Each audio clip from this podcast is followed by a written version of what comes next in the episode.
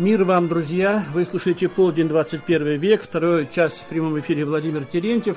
Первый час был посвящен творчеству Олега Макоши, а сегодня поговорим о разных фейках и об историях людей. Э, первым делом я благодарен за хорошие пожелания, личные пожелания на WhatsApp, которые написали о первом часе 923 404 20 20. И э, то, что вот сегодня, завтра я уезжаю, тоже пожелали, чтобы я отдохнул в Кемерово. И сказали, что спасибо за нестандартные аудиокниги. Э, дело в том, что найти хорошую аудиокнигу – это целая проблема. А еще и талантливую, гениально прочитанную – это большая редкость. К сожалению, за последние вот 3-4 месяца буквально только одна аудиокнига Олега Макоши «Не филяя ништяки» в прекрасном прочтении – доктора Алешина на акнига.ру. Так, в общем, ничего больше хорошего пока не нашел. Но если значит, тут на, найду, обязательно отредактирую, вам дам в литературной среде каждый месяц до 12. Вообще, по средам у нас и психологические бывают среды, и философские с Ракином, и там экологические иногда даже по профессии я немножко имел к этому отношение. Итак, э, еще одно объявление. Хорошая собака, пинчер, зовут Гоша, бесплатно э, в редакции э, вам ее подарят. Пишите в WhatsApp Кому нужен пинчер 923 434 2020. 923 434 2020. Ну и еще один вопрос, чисто личный, но раз написали, почему не ответить? Почему вы испугались, когда увидели одержимую женщину около Алтайской? Ну, это было очень давно, где-то в 79-м, наверное, или 80-м годе, когда я еще учился в университете. Во-первых, мне было 17 лет. Ну, как не испугаешься. Во-вторых, она кидалась под машину. Она буквально переворачивала милицейский УАЗик. Вы знаете, это, конечно, удивительно. И вообще, когда прикасаешься к чему-то, ну, не скажешь святому, тут нельзя сказать святому, но необычному, вот это вызывает какой-то трепет. Волоски на, волосы на спине, на, на голове меньше, но вообще на теле встают э, дыбом. Я забыл, как это называется, но это очень своеобразно. Многие, кто молился, это чувствовали.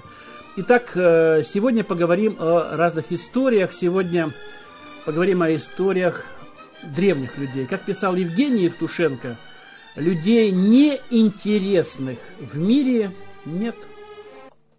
Их судьбы, как история планет. У каждой все особое, свое, и нет планет, похожих на нее. То есть судьба каждого человека это буквально э, особая. Вот вы знаете, на свете сейчас живут около 8 миллиардов человек. И каждый из этих людей также боится смерти, также переживает о всем, что происходит с ним.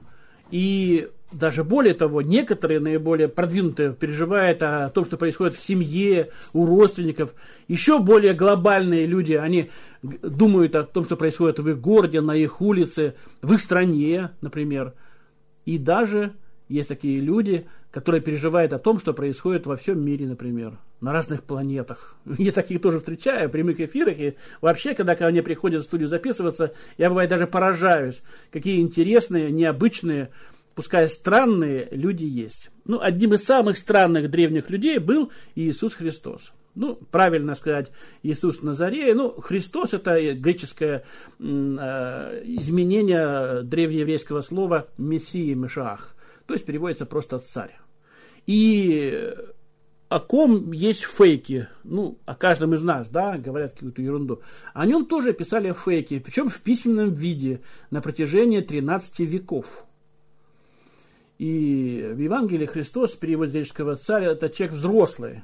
И лишь есть эпизод, когда ему 12 лет, описывает э, Лука, и он потерялся в храме и удивлял познаниями мудрецов храма. А вообще он был взрослым, начиная с 30 лет, все Евангелия его описывают, а Лука даже якобы с 50, и он был кочующим раввином, то есть э, человеком, который был учителем, но у него была небольшая своя паства, не было дома молитвы, в переводе синагога, а просто вот они ходили с места на место. И он учил новые морали, это понятно, Нагорная проповедь, кормил, исцелял тех, кто прибивался к его общине и слушал его тысячами, и обличал, ну, в основном, правда, обличал, конечно, руководство религиозной Иудеи того времени, первого века нашей эры. А потом, как известно, был распят и воскрес, и даже вознесся на небо.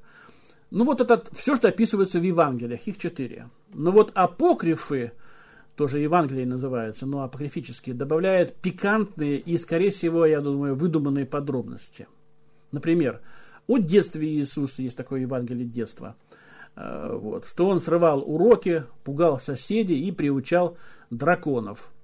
В невошедших э, в Писание сказаниях о детстве Христа Бога-человек ведет себя как обычный сорванец. Он ввязывается в драки, грубит учителям, а Богоматерь за это вызывает к директору Хедера. Ну, такая школа для мальчишек. Родители заставляли Христа мыть посуду и отдавали его учиться в античный аналог ПТУ. Правда, ничего толкового из этого не вышло. Интересно, почему нам, людям 21 века, интересно узнать и важно узнать приквел к истории о Сыне Божьем? Итак, я сейчас прочитаю небольшой текст, но перед этим еще раз напомню, уважаемые радиослушатели, наша редакция Томского благовеста подарит вам карликового пинчера. Э, и обращайтесь на WhatsApp, пишите 923 434 2020, и там, конечно, напишите свой телефон или иные установочные данные, чтобы с вами можно было связаться и, так сказать, э, осуществить данное я думаю, неплохое приобретение, потому что на самом деле веселые небольшие собачки это просто огромная радость в наше увы, тоскливое время. Итак, вернемся к апокрифам. Сейчас о фейках много говорится. А зачем тогда писались, тем более письменно фейки? В Средневековье профессия передавалась по наследству. И она определяла статус, социальный статус человека. Некоторые занятия считались угодными Всевышнему, а другие грешными и презренными. И поэтому, рассказывая о Спасителе, э, Евангелие повествуют о ремеслах, которыми занимались Христос, соответственно, и его родственники. Все, наверное, знают, что Иосиф, э, муж Марии и приемный отец Христа, был плотником, но откуда же тогда взялись средневековые уже изображения, где сам Христос тоже работает по дереву или красит, выступает в роли красильщика? Что-то за странные профессии. Почему Иисус, помимо этого, изображается занимающимся домашними делами? Откуда взялись иллюстрации, на которых он малолетним угощает драконов, катается на солнечных лучиках, будто бы с горки, и ходит в школу хедр, где дерется то с соседскими мальчишками, то с учителями. Конечно, Новый Завет был фундаментом, на котором все выстраивалось. Но о многом э, Евангелие вообще не говорят. И вот эти пробелы и заполняются многочисленными апокрифами. Апокриф переводится «подложная книга» или фейками. Они играли и играют до сих пор ту же роль, что сиквелы и приквелы в современном кино. Они повествуют о том, что происходило до 12 и после 12 до 33 или после этого возраста, о чем уже можно было почитать в канонических Евангелиях. На некоторых из этих преданий, которые противоречили официальной версии событий или уж слишком фантастические, церковь смотрела все века неодобрительно и даже запрещала некоторые из них. Однако другие апокрифы, скажем, там, где говорится о жизни святого семейства, наоборот, пользовались большой популярностью. Многие сюжеты христианской иконографии, например, сошествие Христа в ад, и даже церковные праздники, как Вознесение Девы Марии, возникли именно под влиянием апокрифов, для которых в Новом Завете трудно найти опору, там об этом ничего не сообщается. Самые первые апокрифы были записаны в Малой Азии и Сирии, там, где христианская проповедь была очень активная. Они были нужны в том числе для того, чтобы подтвердить очень неочевидную для верующих первого-второго веков идею, что Иисус был самим Богом, а не только Христом. Ну, я для уважаемых э, наших радиослушателей, те, которые об идее арианства очень мало знают, скажу только одну вещь что до 8-9 веков, ну, по крайней мере, 8 точно, в Европе жило арианство. Ну, в основном у готов и других вандалов. Это та ветвь христианства, которая считает Христа просто раввином кочующим, но никак не Богом. Так, в свое время римский мир был приучен к обожествлению героев и императорам, то благодаря апокрифам, в которых Иисус уже в младенчестве совершает подвиги, Спаситель быстро стал восприниматься как Бог от рождения. Иудеи, которые не верили в рассказы ранних христиан и высмеивали их теологию, наоборот, называли Иисуса пародией на Персея, который тоже был рожден от девы, Зевс проник в Данаю в виде золотых монет, не нарушив девственности, или указывали на его низкое происхождение от Марии, которая являлась якобы пряхой. Как мы видим, и по сей день э, Богоматерь на иконах часто изображаются, изображают запредением. Этот ее атрибут христиане, вероятно, позаимствовали у своих противников. Вообще, история семейства, история родных, а некоторые из них уверовали, мы знаем, и даже стали апостолами, как Яков, вообще очень интересно. И внимание верующих первого века было приковано просто к устной проповеди – к смерти и воскрешению и вознесению Иисуса, но никак не к его детству. Однако Евангелие Луки, я уже об этом говорил, встречается единственно на всю Библию рассказ об отрочестве Христа, в котором он 12 лет, может быть, нечаянно остался один в Иерусалиме и беседует с учителями, то есть раввинами в храме. Именно к нему и апеллировали все апокрифы о детстве – показывая свою преемственность по отношению к этому каноническому тексту Евангелия от Луки. Во втором веке апокрифы Одессы потребовались для того, чтобы удовлетворить потребность верующих в более полной картине жизни учителя. К тому времени многие новоиспеченные христиане были вчерашними язычниками, греками, привыкшими к истории о чудесах, Приквелы требовались не только для них, но и для того, чтобы объяснить противникам, что же происходило с Иисусом за те 17 лет, о которых канонические Евангелия молчат полностью. Так один из самых великих э, апокрифов и фейков – это история детства и юности Иисуса. Еще одна проблематика, кроме арианства – многие легенды из апокрифа были записаны гностиками. Гностики – это такие христиане, в учении которых очень много тайного, вот сокрытого, такого, знаете, до сих пор встречаются люди, которые вот, э, так сказать, путают других людей какими-то псевдооткровениями. Так вот, гностики это были такие люди, они очень любили тайны, мистику, поэтому само слово апокриф всегда ассоциировалось в то время с их верой гностические вероучения, они возникали параллельно с общехристианскими и в той же самой среде обычно критиковались христианскими теологами как еретические. Именно поэтому апокрифы стали уничтожать. Поэтому они, конечно, уже записывались по памяти. Какая-то бабушка в детстве от кого-то слышала, и потом в старости какому-то умному э, пишущему греку э, что-то там э, записала. Поэтому до, дошедшие до нас гностические тексты, они сообщают э, уникальные истории о детстве. Например, в рассказе о жизни Христа Иустина, гностика, второй век, упоминается, что тот в 12 лет был под Паском и следил за стадом овец. Ну, это отходит к Евангелию, там тоже Христос как добрый пастырь. В Евангелии он наставлял на добрый путь все стадо, написано, всех людей, включая грешников, то есть заблудших овец, и говорил о себе – я есть пастырь добрый. Есть у меня и другие овцы, которые, которых надлежит мне привести, имеется в виду греки, но и все остальные неевреи, гоя. И они услышат голос мой, и будет одно стадо и один пастырь. И Иустин, автор фейка, интерпретирует данные слова Христа не как аллегорию, а буквально. И юный Иисус становится пастушком. Э, более древнем гностическом тексте IV века Пистис Софии упоминается, что юный спаситель помогал отцу ставить подпорки в винограднике. Этот эпизод из жизни Христа также мог быть толкованием аллегории из канонического Евангелия, где Христос говорил «пейте из чаши все, ибо это кровь моя Нового Завета». Нам звонят. Алло, говорите, вы в прямом эфире. Здравствуйте. А, мне а, хотелось бы узнать, когда Александр Анатольевич э, выйдет.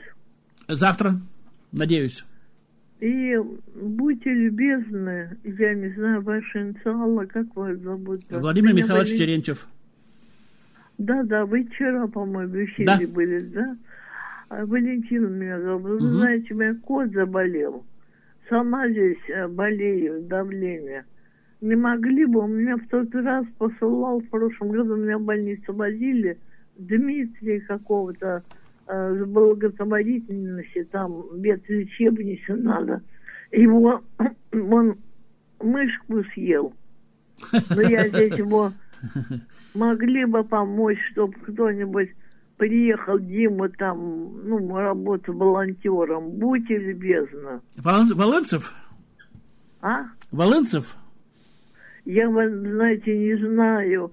В прошлом году меня возили, у меня сахар был, э, черепное давление и ну, много сопутствующих. Меня возили в больницу 10 часов. Провела, два ночи приехала. Машина была голубая такая красивая, Тойота? Машина никакая не была, а, не приезжала. Ясно. Я обращаюсь к вам, еще раз скажите, иншаллах. Э, Владимир Михайлович Терентьев. Владимир Михайлович Терентьев.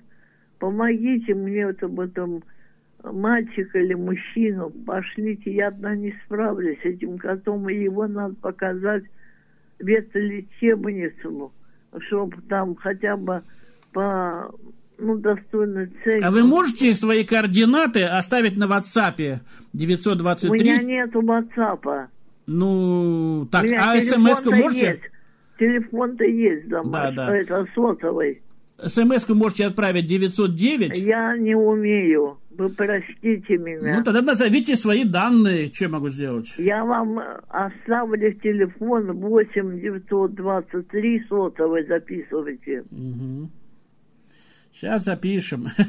У нас сегодня совершенно необычный эфир, но мне нравится ваша просьба. Я постараюсь помочь, конечно, само собой. Да все, я его пою шприцем. 923, Валя, Валя, Валя, Валя, 923 422 69 65. 69? 69 65. Хорошо. Меня я позвоню. Здесь, слушайте, меня здесь давление прыгнуло. Ну, мы все слышали, я позвоню. Вы слушаете передачу «Полдень 21 век». Сегодня он посвящен фейкам. И вот Валентина, наша радиослушательница, озаботилась жизнью кота. Вы знаете, я просто восхищен людьми, которые и сами, да, ну, как скажем, не первой свежести, без обиды, люди сами страдающие, и при этом переживают за своих малых сих. Ну, вот, в частности, вот животные домашние, собачки, кошки. Спасибо огромное за звонок. Он пробуждает в нас всех остальных просто чувство некой вины. И, конечно, мы, если сможем, поможем, скажем так. Ну что ж, продолжаем говорить о фейках. Христианские апокрифы черпали сюжеты не только в текстах Евангелия, но и в фольклоре. То есть были песни, были проповеди бродячих проповедников. Ну и, конечно, они были сконструированы потом переписчиками текстов, которые пытались облегчить их понимание. Именно э, поэтому в итоге-то они стали считаться искажениями Потому что это всегда была компиляция. Это не один был вырванный текст из жизни, это были разные тексты с невероятными заглавиями. Например, книга о великане Оге «Потоп и драконы». Книга о дочерях Адама. Однако те из них, которые пережили цензуру, уже включались в средневековые книги наряду с официальными Евангелиями. И поэтому -то сегодня мы имеем огромный материал, который говорит, например, о детстве Иисуса. Ну, я уже говорил, самое первое из них это Евангелие детства Фомы, созданное в середине второго века, конечно, не Фомой, а автором другого текста, который назывался «История Якова о рождении Марии» последнем рассказывал, что у Иисуса были сводные братья, сыновья Иосифа от первого брака, а после зачатия Иисуса э, их испытывали горькой водой. У иудеев она якобы обличала лгунов. Если соврать и выпить горькую воду, то появится отметина на лице и опухоль на бедре. Хотя подобные сюжеты в Средневековье иногда даже попадали на церковные фрески, большинство из истории этого апокрифа, созданного для борьбы с оппонентами христианства во втором веке, в частности с критиками непорочного зачатия, позднее были уже совершенно неприемлемы для теологии. И Иероним Стридонский, например, переводчик Библии на латынь в IV-V веке, выступал против подлинности этих сочинений, но на Востоке все равно их очень любили. Каждой из глав Евангелия Фомы описывается одно из чудес, сотворенных ребенком Иисусом. Например, пребывание в Египте, в Евангелии тоже упоминается. Двухлетний Христос с семьей жил у молодой вдовы, которая их приютила. Однажды он стал бросать в таз засольных рыбешек, которые тут же выпускали из себя соль и оживали. Исследователи считают, что это может быть намек на оживление египетских мумий, а также на грядущие чудеса воскрешения людей.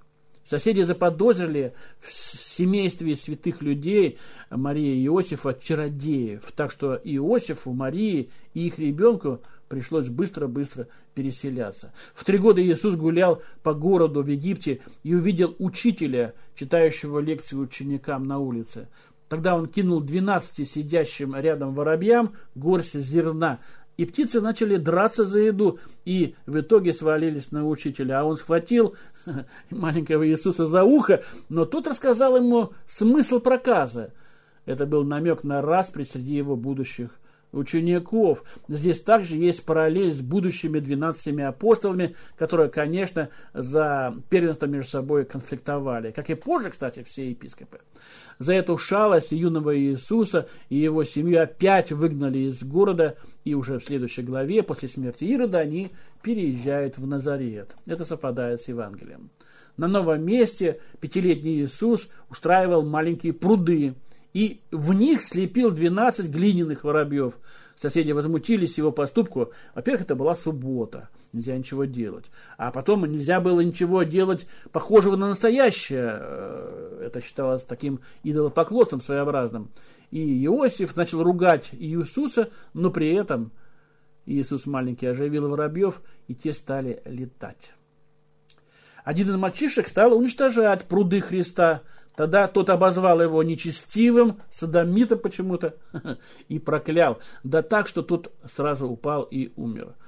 Это эпизод, этот эпизод был известен Мохаммеду через арабское Евангелие детства Спасителя и даже стал частью Корана. Послушайте цитату из Корана. «О Иса», Иисус по-арабски, сын Марьям, «помни о милости, которую я оказал тебе и твоей матери. Я поддержал тебя Святым Духом, Джибрилем, благодаря чему ты говорила с людьми в колыбели и будучи взрослым. Я научил тебя Писанию, мудрости, Таурату, Торе и Инжилу, Евангелию. По моему изволению ты лепил изваяния птиц из глины и дул на них, и по моему изволению они становились птицами. 5.110. Это сура из Корана. Ненависть и непонимание по отношению к маленькому Иисусу после этого усиливалось. Ну, это такая параллель литературная к его преследованию во взрослом возрасте. В общем, он был нонконформистом. Через несколько дней после чуда с воробьями один из детей ударил маленького Иисуса, кинул камень, врезался, но при этом упал замертво вот эта жестокость, которая якобы приписывается Иисусу, показывает некую все-таки фейковость. Я не говорю о том, что с Богом легко связываться. Действительно, э, есть такой эпизод в, в, э, в Деянии апостолов, где одни люди обманули апостола по поводу суммы пожертвованной, тоже упали замертво. То есть, в общем, какие-то параллели есть. Нам пишут сообщения – Владимир Михайлович, если не секрет, вера с годами ваша слабеет или все-таки червь атеизма спрашивает, не зря ли потраченные на веру и борьбу годы? Э, конечно, вера любого человека, и тем более вера уже пожилого меня, 62 года, она меняется. Она не то чтобы слабеет, усиливается, это не давление, к счастью, она просто становится другой вера человека, мне было 17 лет, когда я верил в университете, конечно, она немножко фанатичная, немножко такая восторженная и такая, ну, наивная немножко, да, хотя я до сих пор наивен. Ну, а вера человека 40-летнего, у которого пятеро детей, это такая вера уже более практическая, может быть, связанная с такими конкретными надеждами. Ну, а вера старика, наверное, вы тоже человек не очень молодой, это вера последняя. Она не слабее, она не сильнее, она другая. Это вера последних лет. Человек, невзирая на свой скепсис, я считаю, что скепсис – это суть веры. Если человек не скептик, если человек не проверяет то, что он читает в Евангелии, там и других, тем более апокрифах, конечно, это, ну, понимаете, когда Бог дает мудрость, он же мозги-то не забирает.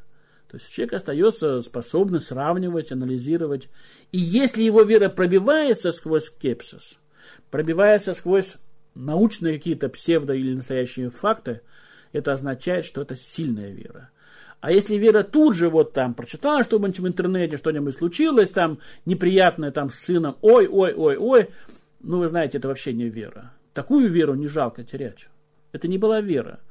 Это было, была магия. У каждой веры есть три этапа, ну и у каждой религии тоже. Первый магический, такой, знаете, Бороденка выдернул у этого из бороды волшебника, трих тебе тебедах, и вот получил. Это магия. То есть это вера такая вполне себе языческая, где боги, управляемые людьми и их, так сказать, капризами и эгоизмом. Э, ну, она как бы неизбежна, она бывает и у верующих долгое время очень.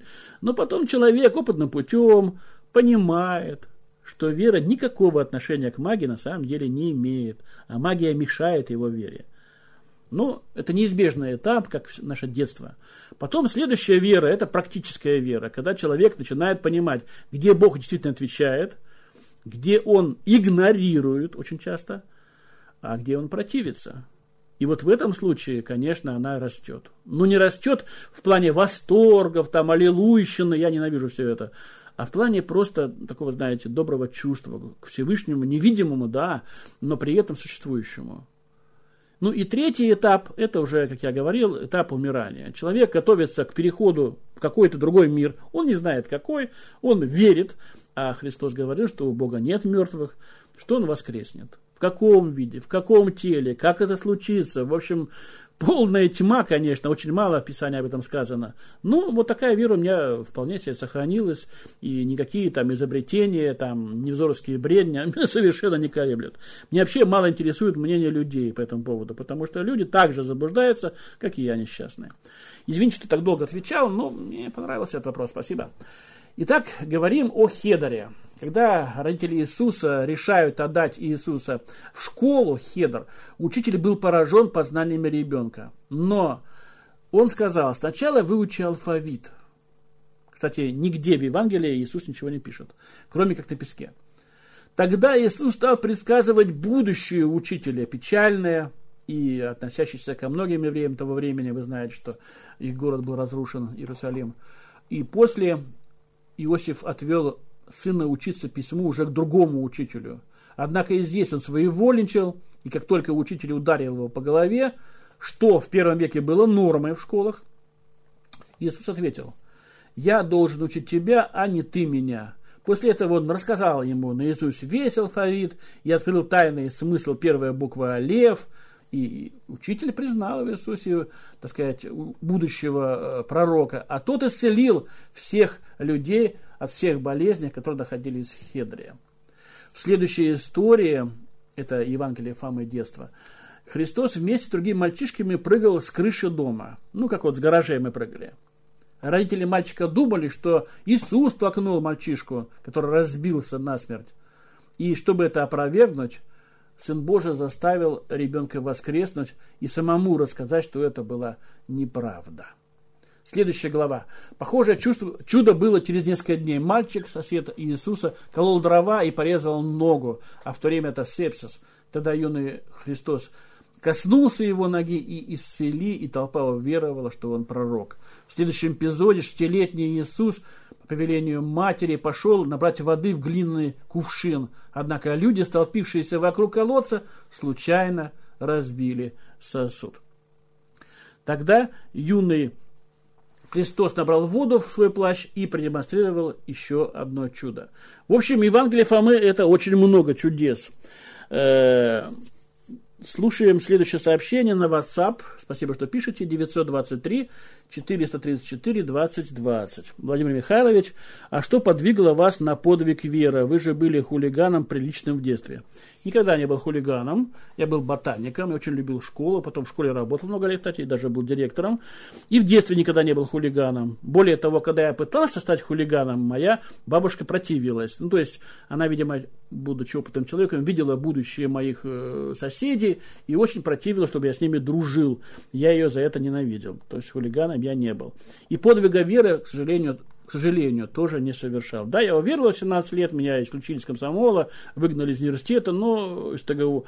Но это не было подвигом. В то время, в общем, любой человек, который не скрывает свою веру, получил бы то же самое. Наверное. Хотя были случаи, что и спасали от этого. Даже был такой человек в Москве, которому можно было бы съездить, и он бы позвонил там кое-куда и кое-как. Но я как-то, знаете, с удовольствием из университета ушел, никогда ни за что не держался. Но это не подвиг, это равнодушие и легкомыслие. Продолжаем Евангелие Фому читать. Э, сеяние пшеницы. Урожай, естественно, был стократным. Нам звонят, говорите, вы в прямом эфире. Алло. Алло, здравствуйте. Здрасте. Здравствуйте, Владимир, это Александр звонит. А знаете, Владимир, давайте сделаем так. Давайте лучше своим радиослушателям скажем, что может полезно читать, да, верующему человеку, да, вот есть второканонические книги, вот, есть такая Библия, да, у нас, со староканическими книгами. Их все можно читать смело, смело, они дают тоже э, понимание и мудрость человеку. Есть, конечно, и апокрифы, да, как вот что вы читаете, но они не все полезны. Потому что вот они, я так думаю, я просто это все почитал и знаю. Вот книга юбилеев или малое бытие, вот можно смело читать. Смело читать, а вот остальные, вот, допустим, апокрифические Евангелия, мне кажется, это не полезно. И вот апокрифические апокалипсисы тоже. Потому что, мне кажется, там сказки какие. Просто сказка, понимаете? Вот люди, которые это писали, писали, особенно вот Евангелие от Никодима. Ну, как может быть Евангелие от Никодима? Очень смешно. Вот. И что, вот, что я, и это мое мнение, понимаете? А вот есть книга Еноха неплохая, кстати, можно почитать, если кому-то интересно. Вот. вот это мое мнение. Спасибо. Ну что ж, э, очень интересное мнение. Во-первых, оно интересное потому, что человек в самом деле много что прочел. У меня в Библиару есть такой э, сайтик э, в, компьютере. Тоже много апокрифов, но я к своему стыду очень много не прочитал. Ну, во-первых, потому что они действительно наивные. Во-вторых, там повторов очень много и как бы странные мысли совсем не евангельские. С этим я с вами согласен. Но есть люди, которым эти э, книги входят и как бы не то чтобы они наивны, но вот им, они в них входят. Поэтому как-то что-то запрещать, может быть, сейчас уже и не стоит. Но вот любое чтение это так, вот нравится, не нравится. Мне кажется, это вкусовщина, но что делать? Так вот жизнь устроена. Вот я, например, в предыдущем часе читал Олега Макоша. Ну, очень многим он не нравится, потому что он такой грубоватый, такой рабочий человек. Но, с другой стороны, столько юмора, столько интересного, и как это увлекает. Поэтому талант, он, как говорится, его не пропьешь. И книжки бывают не полезные и бесполезные, а те, которые нравятся и которые не нравятся. Поэтому, если вы можете скачать на свой смартфон там, или компьютер библия.ру, там есть почти все апокрифы. Почти все. Ну, там Филиппа точно есть. Вот. Полезны ли они будут? Некоторые покажутся скучными. Но я сразу скажу, кто не читал Евангелие. Это скучные книжки. Скучные. Все хорошее, скучное. А все лживое, веселое. Поэтому тут, как скажем, э, когда человек читает, он как бы проверяет, проверяется своим сердцем. Ему в самом деле это прилежит, или это для него, увы и ах, утраченная иллюзия. Я никому не навязываю свои иллюзии. Конечно, у всех нас полно иллюзий. И не, вся наша вера не суеверна, бывает и суеверна. Ну, что поделать, вот это вот нам прилежит мы в этом находимся. Если почитать, допустим, книгу Иова, то видно, что воззрения Иова тоже были очень своеобразные, но и друзей, которые его утешали, тоже. И, в общем-то, по сути дела, а кто из нас вот абсолютный, так сказать, э, хроник истины, вот, вот это правильно, это не, ну, никто. Никто. Мне один человек по поводу арианства так написал. Не хотел читать, но прочитаю. Он говорит, что нельзя ограниченного умом человеку объективизировать Всевышнего. Всевышний обитает в неприступном свете. Он так удален, что найти и увидеть его совершенно и услышать невозможно. Он общается с нами среди, ну, пророками, текстами, неважно, веяниями духа, но сам он так вот. И поэтому объективизировать его невозможно. Меня, конечно, это сильно поразило. Я сейчас свои, так сказать, вещи, связанные с арианством, преуменьшаю. Потому что это всего лишь пухоть моего ума. Мой ум так устроен, что я вот в что-то верю, а в что-то не верю. Ну, это моя, моя, может быть, трагедия. На самом деле, это может быть мой недостаток. Поэтому спасибо вам за ваш замечательный, очень умный звонок. Но никому бы не запрещал ничего, а сказал так, вот вы нашли что такое, вот, начали читать. И если вам это прилежит, то точно все получится. А если нет, ну, значит, это просто не ваше. Это не то, что оно хорошее или оно плохое, оно не ваше. Еще одно сообщение на WhatsApp 923 434 2020. Владимир Михайлович, книга Еноха вообще космогоническая книга, прав был слушатель. Апокалипсис можно читать бесконечно. Ну, давайте э, не будем смешивать. Книга Енох это одно, а апокалипсис другое. Я скажу так, что и Евангелие, и апокалипсис книжки трудные, не очень веселые и нудные. Но, вы знаете, не все, что весело, это есть истина. И не все, что нудно и, так сказать, повторяемо. Ну, это первый век. Это не Пушкин, это не Достоевский, это не другие, там сказать, брехописатели. Это такие вот люди, которые записывали устные сообщения. То есть сначала было устная Тора, потом письменное. То же самое было устное Евангелие, а потом только появились письменные. Лет через 40. Дошли руки, что называется. Первое послание Галатам, которое так вот считается библеистами, оно было написано через 20 с лишним лет после смерти Христа. Поэтому, конечно, ну как сказать, это именно попытки уже зафиксировать то, что сложилось, больше ничего. Поэтому я много раз читал «Апокалипсис», мне он по-своему вдохновляет. Но, если честно, и «Апокалипсис», и некоторые книги Ветхого Завета показывают Бога очень жестоким, очень мстительным. Просто, вы знаете, не знаю, увеличит ли он веру. Вот я не знаю. Недаром «Апокалипсис» был принят в 13 веке. Были большие споры. Потому что увеличивает ли он веру, или он показывает Бога таким уж прямо жестоким. Но если Ветхий Завет понятно, там древние люди, то все-таки уже первый век, это уже люди такие, ну, как бы сказать, более просвещенные. Вот. Хотя и в те времена детей выкидывали в общем, и сейчас абортов полно. Вот просвещенность это вещь такая, тоже недоказуемая. Она, с одной стороны, есть, а с другой стороны, случаются такие, что тысячи людей гибнут, и сотни тысяч из-за глупости. Поэтому все на свете, как писал один человек великий, человек может предсказать, вот, а свою глупость никак, и чужую тоже. Ну что ж, наша программа потихонечку заканчивается. Спасибо за звонки, за то, что вы писали. Еще одно сообщение последнее. Первые Евангелия были написаны на древнеарамейском языке. Можно считать, что сегодняшнее Евангелие превратилось в самый явный апокриф. Ну, язык древнеарамейский – это один из семитских языков, это такое наречие своеобразное. И в то время, даже в Иерусалиме так говорили, ну, то есть, э, иврит был почти уже неизвестен после плена. Последний звонок, говорите в эфире. Алло, алло. Еще раз, Владимир. Смотрите, если кто-то хочет из слушателей, из верующих, естественно, не, не, я, я не к неверующим говорю, я говорю к верующим, потому что это должен читать верующий. Если кто-то хочет почитать, э, ну, как бы дополнение к, к откровению, так это можно почитать вот в книге Даниила, да, и в третьей книге Ездры. Это то же самое откровение, только, ну, как бы, оно пере, пере, пере, пересекается с откровением Иоанна Богослова. Оно, оно как бы как дополняет его, что ли чтобы понять о последних временах, что у нас будет. Спасибо. Спасибо. Ну да, в общем-то, Даниила, это, точнее, откровение, это парафраз Даниила, это, по сути дела, так сказать, легкое переложение. Э, ну, нет, не легкое, для чтения не легкое и печальное. Вообще, я думаю, что вот этот катастрофизм, э, и у Даниила он был в плену, и у Иоанна он был в плену, ну, в аресте на острове Патмос – катастрофизм отчасти был вызван их собственными страданиями. Поэтому мы можем немножко сместить градус. Мы должны понимать, что любая книга, даже такая великая и вдохновенная, она пишется под впечатлением. Если бы он в то время лежал бы на берегу, потягивал бы пивко, он бы другое, может быть, написал. Но тогда, когда он в кандалах, тогда ему уже грозила смерть, за полгода до смерти он писал, то, конечно, ощущения были несколько иные, и тут Даниил ему помог. Этим же самым, потому что тоже был в таких же ужасных обстоятельствах. обстоятельства, они отчасти всегда имеют место быть. Это называется контекст. К сожалению, время нашей программы совершенно заканчивается. Всех люблю. До свидания. Встретимся в следующую среду в 12.00, если не помрем. Счастья, любви и удачи.